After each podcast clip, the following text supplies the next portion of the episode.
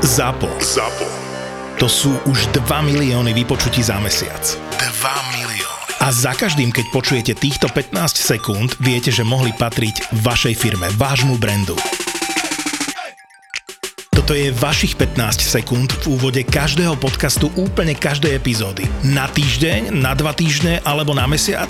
To je na vás. Tak sa ozvite na obchod zavináč kitlermedia.sk píše sa to s dvomi T kitlermedia.sk a spolu to rozlúskneme. Ak vás niekto dostane do hry v rámci podcastov, tak sme to my. My sme ZAPO, my sme zábava v podcastoch, my sme 2 milióny každý mesiac. Tak si ich ukradnite na 15 sekúnd. Tento podcast obsahuje opisy fyzického, psychického a verbálneho násilia a tiež opisy brutálneho sexuálneho násilia alebo sexuálnej deviácie páchateľa. Z tohto dôvodu je tento podcast absolútne nevhodný pre poslucháčov mladších ako 18 rokov. Na malom poloostrove vsadenom do toku Dunaja, nedaleko bratislavskej meskej časti Čuňovo, je úžasná galéria moderného umenia. Danubiana – Jedným z najobdivovanejších a súčasne najkontroverznejších diel je súbor sošiek malého chlapíka s nízkou postavou a veľkou hlavou, ktorý sa volá Pičus. Pičúz je človek na hranici medzi smiešným chytrákom a zároveň zákerným hajzlíkom. Zakomplexovaným aj namysleným, proste Pičúz. Ak sa niekto volá Pičúz, neubránime sa, smejeme sa. U nás Pičúz, vymyslená postava, v Rusku Saša Pičuškin. Skutočná postava. Kto z nás by sa nepousmial, keď sa povie Pičuškin? Každý sa aspoň zaškľabí. Kým nezistí, kto to bol a stále je Alexander, po rusky Saša Pičuškin. Smiech sa rýchlo vytratí.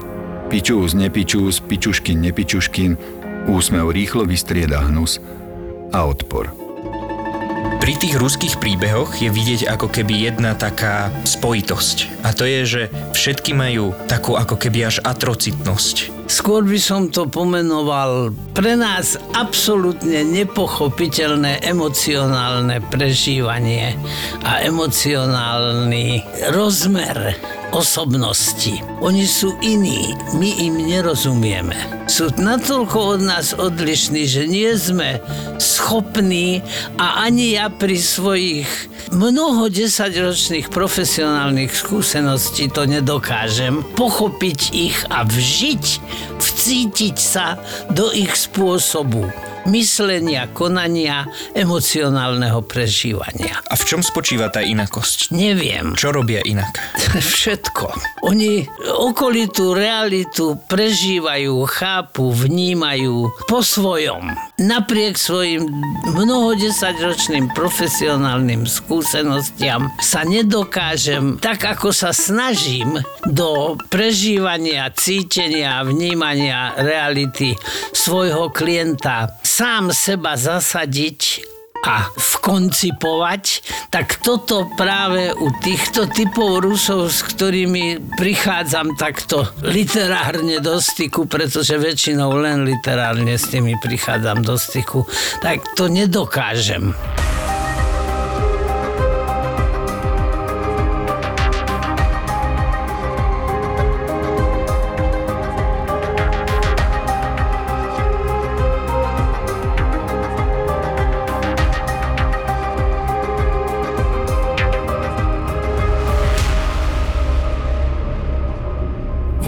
Prípadoch som vraždil z jediného dôvodu. Zabíjal som preto, aby som mohol žiť, pretože keď vraždíte, chcete žiť. Pre mňa je život bez vraždy ako život bez jedla pre vás. Cítil som sa ako otec všetkých tých detí, pretože som to bol ja, kto im otvoril dvere do iného sveta. Tieto výroky masového vraha sa dajú ťažko pochopiť.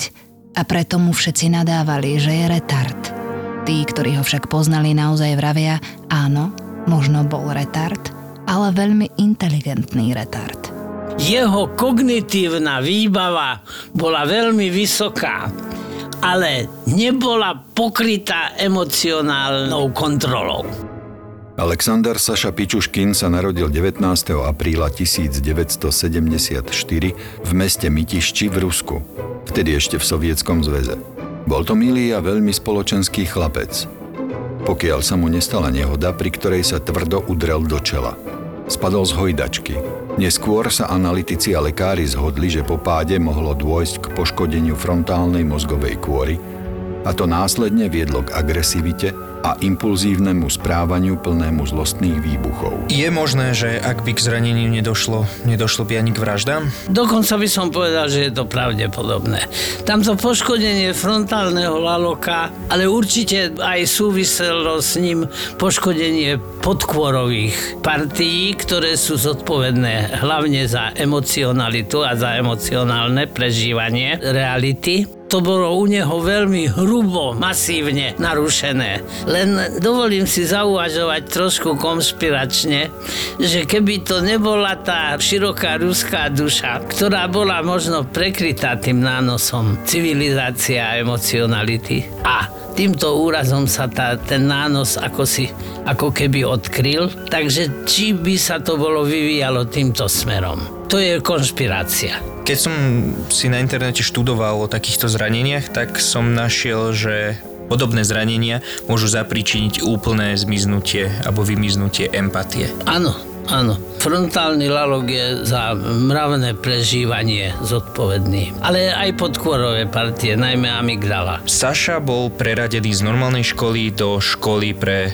pomalšie deti. Prečo? Pretože to bola chyba selekcie. K tej dochádza ustavične ešte do posiaľ. Prečo myslíš, že bol preradený na takúto školu?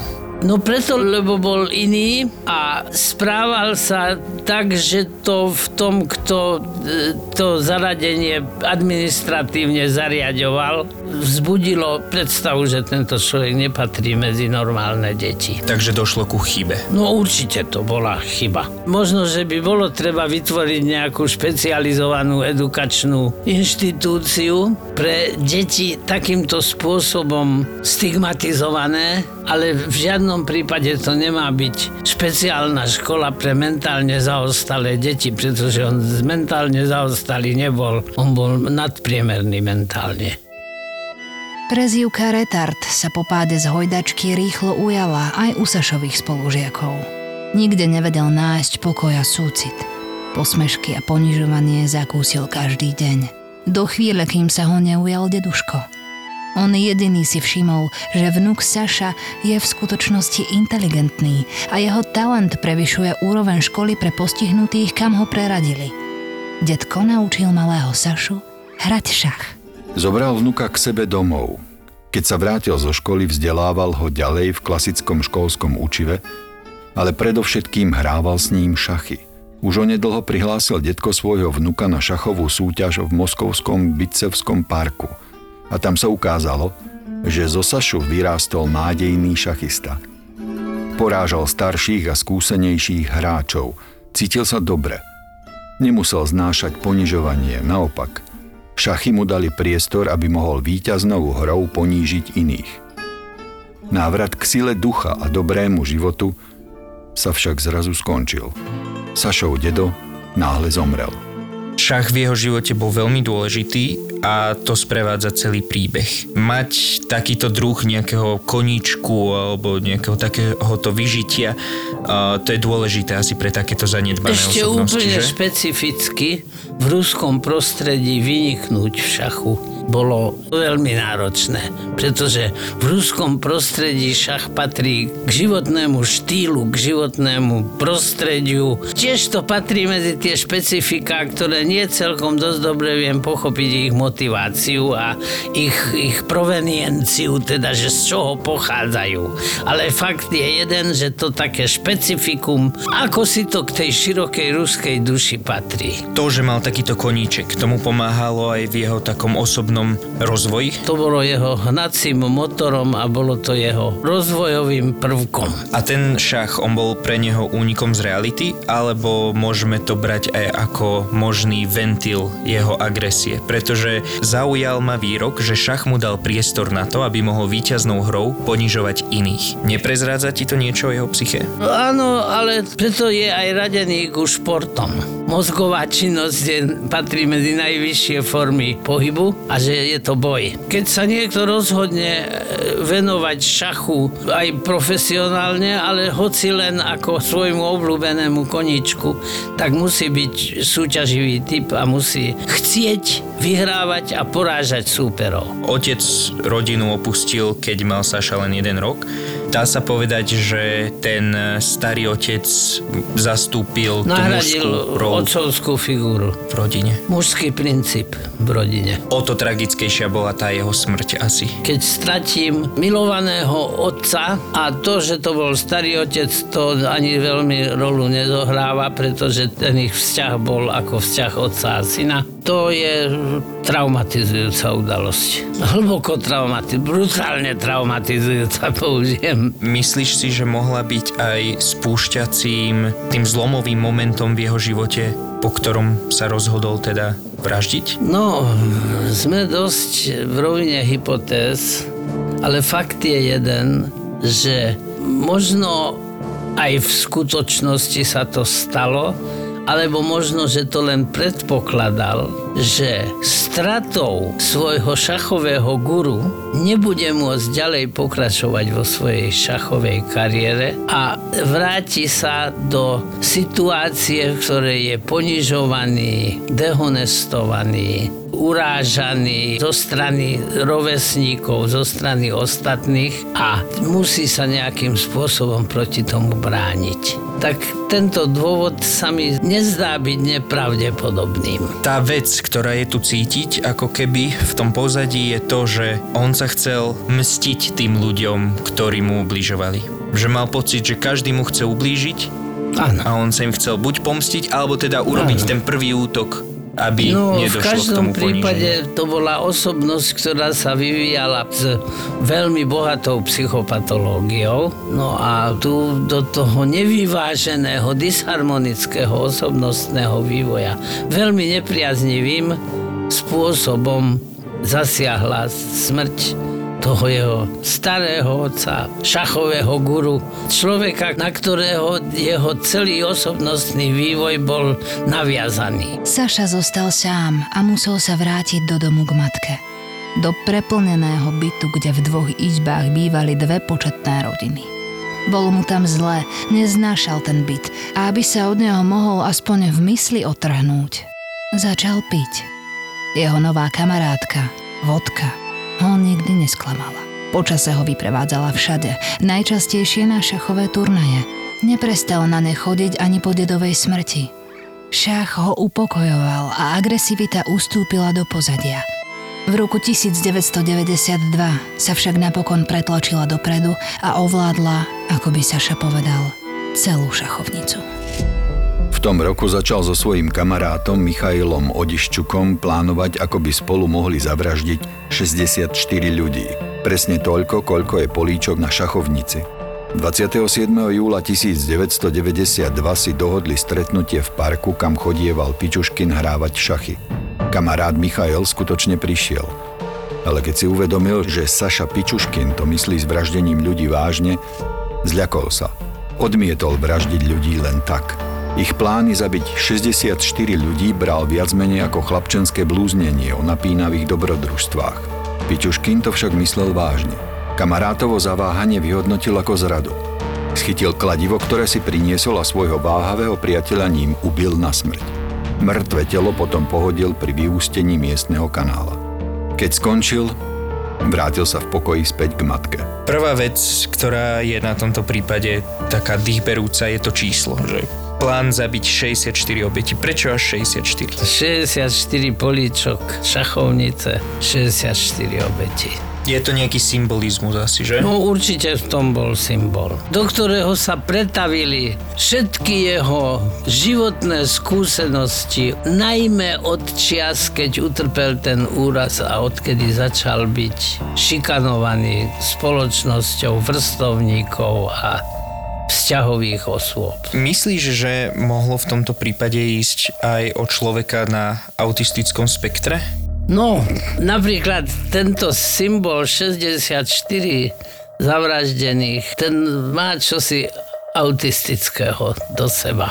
To je úplne imaginárne, od reality otrhnuté a hlboko vo svojej vlastnej osobnosti ukryté symbolické prianie. Určitá porucha autistického spektra by tam nielen, že mohla byť, ale skoro určite bola. Po vražde si napísal meno obete na štvorček šachovnice. Áno. Pocit určitej satisfakcie a uspokojenia ktorý ale nikdy nebol dokonalý, pretože by bol prestal v tomto svojom počínaní. Stále to bol len dočasný pocit satisfakcie a uspokojenia. Zase som v hypotetickej rovine, ale iné vysvetlenie pre toto jeho konanie neviem nájsť.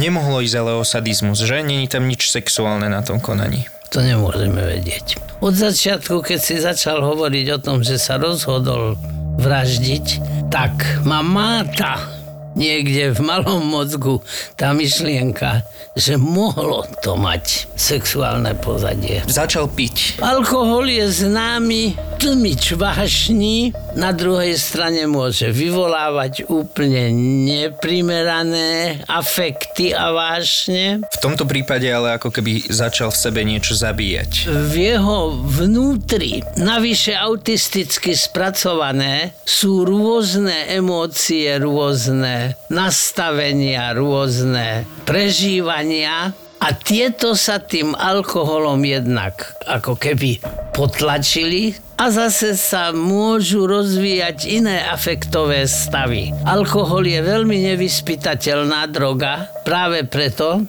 že nikdy nevieme, akým spôsobom ktorý jedinec na jeho konzum zareaguje. Čím bližšie ste si s obeťou, tým príjemnejšie je zabitiu. Michajlovo telo našli deň po vražde. 28. júla 1992. Svedkovia potvrdili, že ho videli so Sašom Pičuškinom a dva dní na to sovietská milícia zatkla Pičuškina v byte jeho matky. Saša však akúkoľvek účasť na vražde kamaráta odmietol.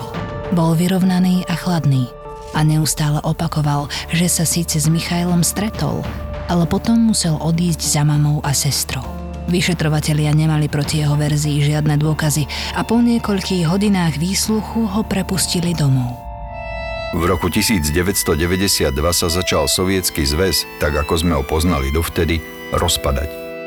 A spolu s tým otupeli aj vyšetrovatelia, polícia a celá spoločnosť. Nikto neriešil nič iné, len rozpad komunistického impéria. Pre Sašu Pičuškina to boli dobré mútne vody, v ktorých sa začal učiť plávať vražda je ako prvá láska. Nikdy na ňu nezabudnete. V septembri 1992, len dva mesiace potom, čo kladivom dobil svojho kamaráta, stretol Saša Pičuškin krásnu Olgu. Okamžite sa do nej zalúbil. Olga však chodila s jeho iným známym, so Sergejom, a keď jej začal Saša nadbiehať, dala mu to jasne najavo. Že je zadaná a že preto nemá záujem – v ten istý večer, keď krásna Olga odmietla dvorenie Sašu Pičuškina, zašiel Saša za Olginým frajerom Sergejom. Zazvonil pri vstupných dverách do paneláku a Sergej ho pustil. Najprv do domu, potom aj do bytu. Skoro ráno našli obyvatelia domu, v ktorom Sergej býval, jeho telo na zemi pod balkónmi. Bol mŕtvy. Privolaní policajti aj lekári mali hneď vo všetkom jasno a Sergejovú smrť uzavreli ako samovraždu. Po zavraždení Sergeja, ktorému v úvodzovkách pomohol, aby vyskočil z balkóna, sa Saša Pičuškin na celých 9 rokov umiernil a nespáchal žiadnu ďalšiu vraždu. Je to len špekulácia, ale je možné, že ho od vraždenia odradil proces s iným sériovým vrahom, Andrejom Čikatilom, ktorý za svoje zverstva dostal trest smrti. Konanie tohto vraha mám pomyselne rozdelené do troch takých fáz. A toto je prvá, tzv. éra zbavovania sa v úvodzovkách frustrácií. Tuto ako keby len odstraňoval prekážky, ktoré mal. Najskôr ten teda priateľ, teraz tento sok v láske. Ako keby si ešte aj hľadal ten štýl toho vraždenia. Máme tu dva rôzne modus operandi. Áno, odstránenie prekážok odstránenie človeka, ktorý vedel o jeho úmysle jeho existencia bola pre neho riziková a odstránenie prekážky, aby sa krásna dievčina mohla venovať jemu, teda pretože bola zadaná a bola priateľkou tohoto muža, ktorého odstránil. A ako vnímaš tú pauzu vo vraždení? 9-ročná inaktivita. To odsúdenie ceriového vraha Čikatila mohlo byť a asi pravdepodobne aj bolo dôvodom toho, že prehodnocoval svoje doterajšie správanie a povedal si, že neriskuje trest smrti pre svoje nejaké mysteriózne vyrovnávanie sa so smrťou starého otca. Po deviatich rokoch sa však Pičuškin opäť ozval. V máji 2001 už pracoval ako zamestnanec supermarketu. 17. mája 2001, tak ako takmer vždy, hral šachy v Bicevskom parku – tento deň s 52-ročným Evgeniom Proninom. Keď dohrali, navrhol Pičuškin svojmu súperovi, aby sa išli prejsť k hrobu jeho psa, kde si spolu pripijú na jeho pamiatku. Evgenii súhlasil a obaja chlapi sa pobrali do vzdialenej časti parku, kde nechodilo veľa ľudí. Tam Pičuškin naozaj vysiahol fľašu vodky. Napil sa a ponúkol aj svojmu súperovi v šachu. Obaja si pripili na pamiatku psa – keď si Evgení poriadne odpil z vodky, vrátil fľašu Sašovi Pičuškinovi, aby si dali ďalšiu rundu. Pičuškin však fľašu schytil za hrdlo a začal ňou mlátiť svojho šachového súpera. Bol to zúrivý útok, ktorý Evgení neprežil. Zohavené mŕtve telo potom Pičuškin odviekol k šachte, alebo skôr k studni, a tam ho hodil do hĺbky, aby sa nenašlo. Po tejto vražde si Pičuškin vytvoril svoj vlastný spôsob, ako zabíjať ľudí. Rozhodujúca bola v prvej fáze vodka, na ktorú pozval na odľahlé miesto v parku vytipovanú obeď. V Rusku sa podobné pozvanie neodmieta a Pičuškin to vedel. Takýmto spôsobom zavraždil v rokoch 2001 až 2005 spolu 36 ľudí.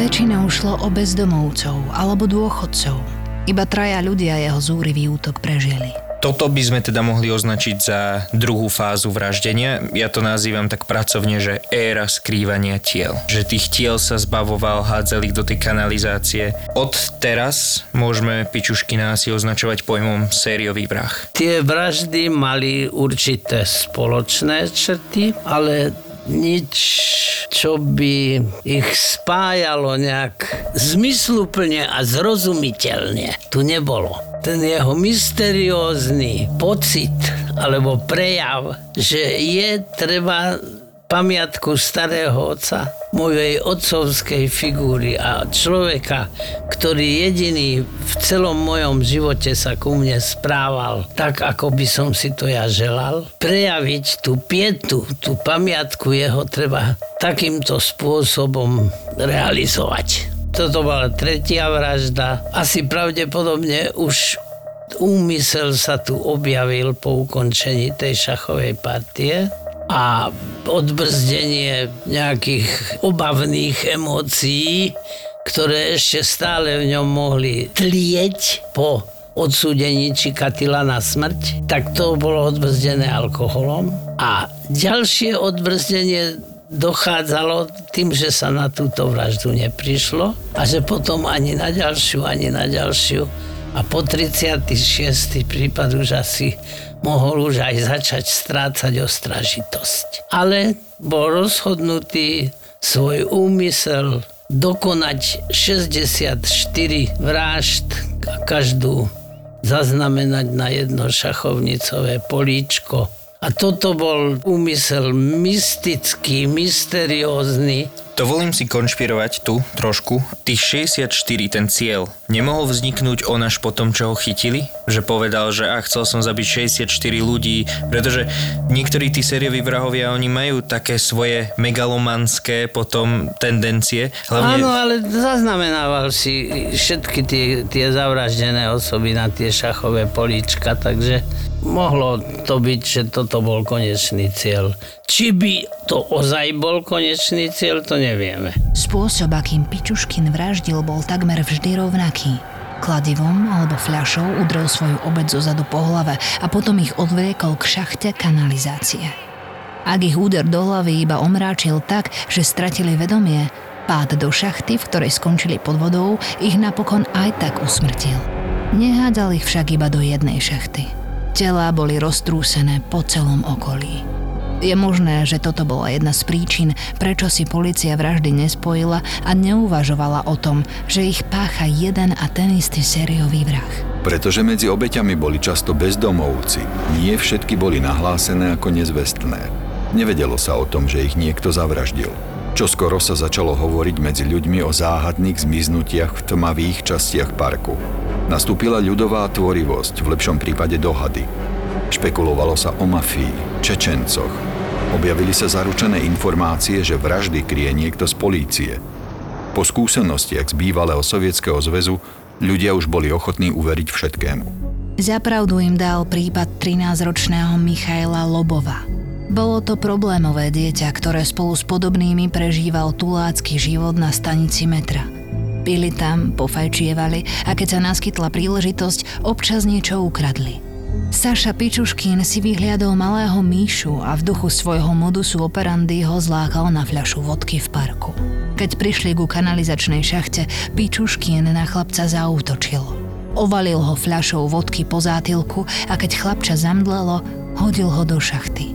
V tej tme si však nevšimol, že chlapcová kožená bunda sa zachytila o kus plechu, ktorý vytrčal zo steny a chlapec nespadol do vody, ale zostal v šachte vysieť zavesený za bundu. Keď sa prebral, podarilo sa mu vyškriabať sa von.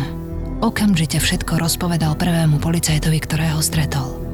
Policajt ho vysmial a poslal domov, nech sa ide radšej vyspať. Michailovi to však nedalo. Pár dní na to zašiel na policajnú stanicu, aby tam nahlásil, že sa ho niekto pokúsil zavraždiť. Na svoje zdesenie tam stretol Pičuškina. Začal hneď kričať a dovolávať sa pomoci, prosil policajtov, aby niečo urobili. Opäť ho vysmieli. Fámam o tom, že polícia kryje vraha sa už nedalo zabrániť. Kuriózne je, že Pičuškin naozaj opakovane zašiel na policajnú stanicu, aby sa sám priznal k vraždám. Stávalo sa mu to však len keď bol opitý namol a tak ho policajti vysmieli a poslali domov, aby sa vyspal z opice. Výsmech a nečinnosť polície začali Pičuškina dráždiť. Posledný krát hodil svoju obeď do šachty 28. septembra 2005. Zabil a do šachty hodil 46-ročného Júria Kuznecova. Keď ani potom nevidel v novinách žiadnu zmienku o sériovom vrahovi a policia nekonala, rozhodol sa zmeniť spôsob vraždenia. Saša Pičuškin prestal hádzať obete do šachty, aby zmizli. Naopak, začal ich vystavovať. Chcel, aby sa našli. Aby bolo jasné, že sú dielom surového vraha, po ubití kladivom alebo fľašou napchal obeti do hrdla vetvičky alebo paličky, najradšej im však do hrdla vrazil fľašu od vodky. Okrem toho prestal napádať bezdomovcov a dôchodcov. Čoraz častejšie sa zameral aj na ženy. Vraždil aj deti. Pičuškin už nechcel byť v anonimite. Túžil sa dostať na titulky novín a televíznych správ. Je šokujúce, že až 10 obetí, ktoré zabil, boli z toho istého domu, kde býval aj on sám. Po takýchto okázalostiach už policia prestala byť nečinná. Bol vytvorený špeciálny vyšetrovací tím, ktorý viedol Andrej Suprunenko. A tak začína tretia etapa vraždenia. Tuto som nazval, že otvorené vraždy. Už chcel byť teda za svoje činy známy. No, tak samozrejme, že to je jednoznačne histrionsky, po staršom hysterický prejav. Narcistická porucha osobnosti tu samozrejme je prítomná tiež. A afektovo, emocionálne atrocitná porucha osobnosti. Jemu išlo len o to, aby zverejnil sám seba, a uspokojil svoje egocentrické, narcistické prežívanie reality. A ako to, že dovtedy ten narcizmus nebol badateľný? Ale on bol badateľný, len vedel ho možno potláčať viac a teraz prepukol naplno. On bol ako keby až zúfalý za tým, aby sa aspoň teda vedelo, že sú to činy jedného muža? Skutočne to, že vôbec jeho ani nespájali s tým, že by niečo podobného mohol robiť, to v ňom muselo vyvolávať veľmi významnú frustráciu. A čo hovoríš na políciu? a ako v tomto prípade postupovali. No tak po rozpade Sovietskeho zväzu. Spravodlivosť, právo, zákony, to je v tejto krajine úplne v inej rovine ako v civilizovanom svete. Dokonca aj ako u nás, pretože aj u nás predsa len tu táto rovina institucionalizovania spoločnosti existuje. V Rusku podľa môjho názoru nikdy neexistovala a akékoľvek pokusy o ňu skončili neúspešne. On, sériový vrah Histrium, ktorý už je dosť frustrovaný tým, že sa nevie o tom, čo koná, chce, aby sa o tom vedelo. On nechce ale byť menovite s tým spájaný. On chce len, aby všetci boli v panike všetci hovorili o tom, že nejaké monštrum vraždí v parku, ale nechce, aby sa vedelo, že on, Alexander Pičuškin, je ten vrah. Jemu absolútne nevadilo, že dostane do životie aj toto sa podielalo na jeho neobmedzenom a nekontrolovanom histrionskom správaní. Lebo príde mi to všetko také ako keby, že vrah, ktorý chce vraždiť, a to je to, čo ho naplňa najviac na svete, tak chce zároveň byť aj chytený a nevadí mu, že dostane do životie a vie, že nebude môcť vraždiť, nebude môcť. No áno, ale o ňom už sa nikdy neprestane hovoriť. Takže toto je jediný cieľ, aby sa o ňom hovorilo. Aby sa o nenápadnom mužovi, Mistrio. šachistovi, pracovníkovi v supermarkete. Hranie role. On hrá túto rolu. V júni 2006 ponúkol Saša Pičuškin 36-ročnej Marine Moskaljovej, že ju vezme na prechádzku. Najprv sa zdráhala, ale potom pozvanie prijala. Kým odišla z domu, napísala svojmu synovi odkaz, že išla s kolegom, Sašom Pičuškinom, a pripísala na lístok aj telefónne číslo na svojho kolegu. To, že nechala svojmu synovi odkaz aj s telefónnym číslom, Marina svojmu spoločníkovi otvorene povedala. Stále si nebola istá, čo sa z neho môže vykľuť. Strach z vraždenia v okolí bol už veľký a poznámka o tom, že syn vie s kým je a aké má jej spoločník číslo telefónu, ju mala ochrániť, aby sa o nič zlé nepokúsil. Neochránilo ju to. Telo 36-ročnej Mariny Moskaliovej našli v parku 14. júna 2006. Vo vrecku mala lístok z metra a ten priviedol vyšetrovateľov k záznamom z kamier. Na nich bolo zreteľne vidieť jej spoločníka, s ktorým sa vybrala do parku. Zanedlho potom, 16. júna 2006, polícia Sašu Pičuškina zatkla. Obvinili ho zo 49 vražd a troch pokusov o vraždu. Počas súdneho konania Pičuškin požiadal sudcu, aby mu na vrub pripísali ďalších 11 vražd. Chcel dosiahnuť, aby mu v úvodzovkách uznali až 60 vražd na miesto 49. Tento počet sa však nepodarilo potvrdiť. Je možné, že mnoho tiel dodnes tlie zaseknutých v moskovských kanáloch. Počas súdneho pojednávania bol z obavy pred pomstou príbuzných zavraždených obetí Saša Pičuškin zatvorený v sklenej klietke a novinári a verejnosť ho mohli sledovať len na televíznych obrazovkách. Vyšetrenia psychiatrov nepotvrdili psychickú chorobu. Napriek tomu jeho výroky počas vyšetrovania vyvolávajú pochybnosti. Predovšetkým jeho predsavzatie zabiť 64 ľudí, toľko, koľko je políčok na šachovnici. Za tieto výroky aj kvôli svojej záľube si vyslúžil prezývku šachovnicový vrah. Podľa vlastných slov na súde sa jednej z obetí pred tým, ako ju zabil, opýtal Ak by si si mohol želať čokoľvek na svete, čo by to bolo?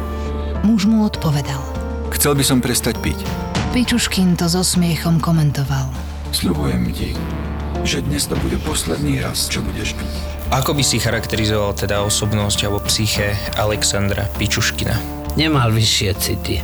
Dokonca ani voči sebe. Chcel, aby bol stredobodom pozornosti. Na piedestále. A bol narcis. Upokojiť nejak ten snekľud vo svojej duši samotnou vraždou a potom dostať to celé na verejnosť a zverejniť sa teatrálne. Že ja, Alexander Pičuškin, ktorému ste nadávali tak, do retardov. Ktorého ste od malička ponižovali a ubližovali mu, tak teraz som vám ukázal, kto som ja. Nakoľko a či vôbec to malo nejaký psychosexuálne erotický podklad pozadie. nevieme. Sexualita je neoddeliteľnou, integrálnou zložkou každej jednej osobnostnej štruktúry. Stále mal pocit odmietania zo strany okolia a nepriateľských aktivít zo strany okolia, ktorý pocit sa mu podarilo za pomoci toho starého otca pre puberte a rannej puberte potlačiť a potom už nemal ani dôvod, prečo ho potláčať, ani nenachádzal spôsob, ako ho potláčať. Sudca Vladimír Usov čítal 24. októbra 2007 rozsudok takmer celú hodinu. Sašu Pičuškina odsúdil na doživotie s tým, že prvých 15 rokov musí stráviť na samotke v úplnej izolácii. Odvolanie sériového vraha z Moskvy, že je to trest príliš prísny, bolo zamietnuté. Trest si dodnes odpikáva v trestaneckej väzenskej kolónii číslo 18, ktorú volajú Polárna sova. Leží v polárnej časti severného Ruska pri rieke Sop a je považované za jedno z najprísnejších väzení na tejto zemeguli. Je určené výlučne pre tých, ktorí boli odsúdení na doživotie. Práve kvôli tomu doživotiu, ktorému sa doposiaľ ani jeden väzen nevyhol, nie je možné zistiť, aké kruté pomery vo väzení vládnu. Čo hovoríš na netradičný trest? Dostal 15 rokov v úplnej izolácii. To znamená, že mu maximálne podajú jedlo a pitie. Neviem, čo by malo byť účelom takéhoto trestu. Správanie sa okolia voči nemu v priebehu trestu naopak by malo byť empatické, chápajúce a snažiace sa pochopiť. A mal by byť vo významnom sociálnom kontakte, pri najmenšom s odborníkmi. Musí to ale byť veľký trest pre tú histriónsku zložku jeho osobnosti. No áno, i keď vieme, že meno toho, kto podpálil Artemidin chrám v Efeze, sa dodnes zachovalo, hoci nie nám je známe meno staviteľa.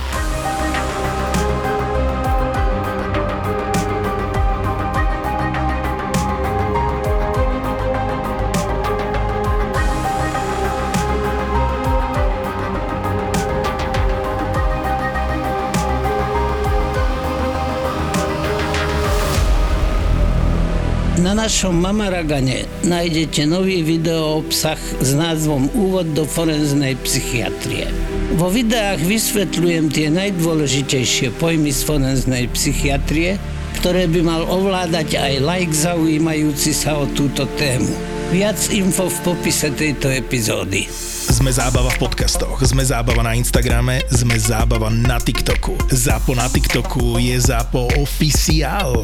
Daj oficiálne follow a sleduj najnovšie Reelska a TikToky by Zapo Official. Zapo Official.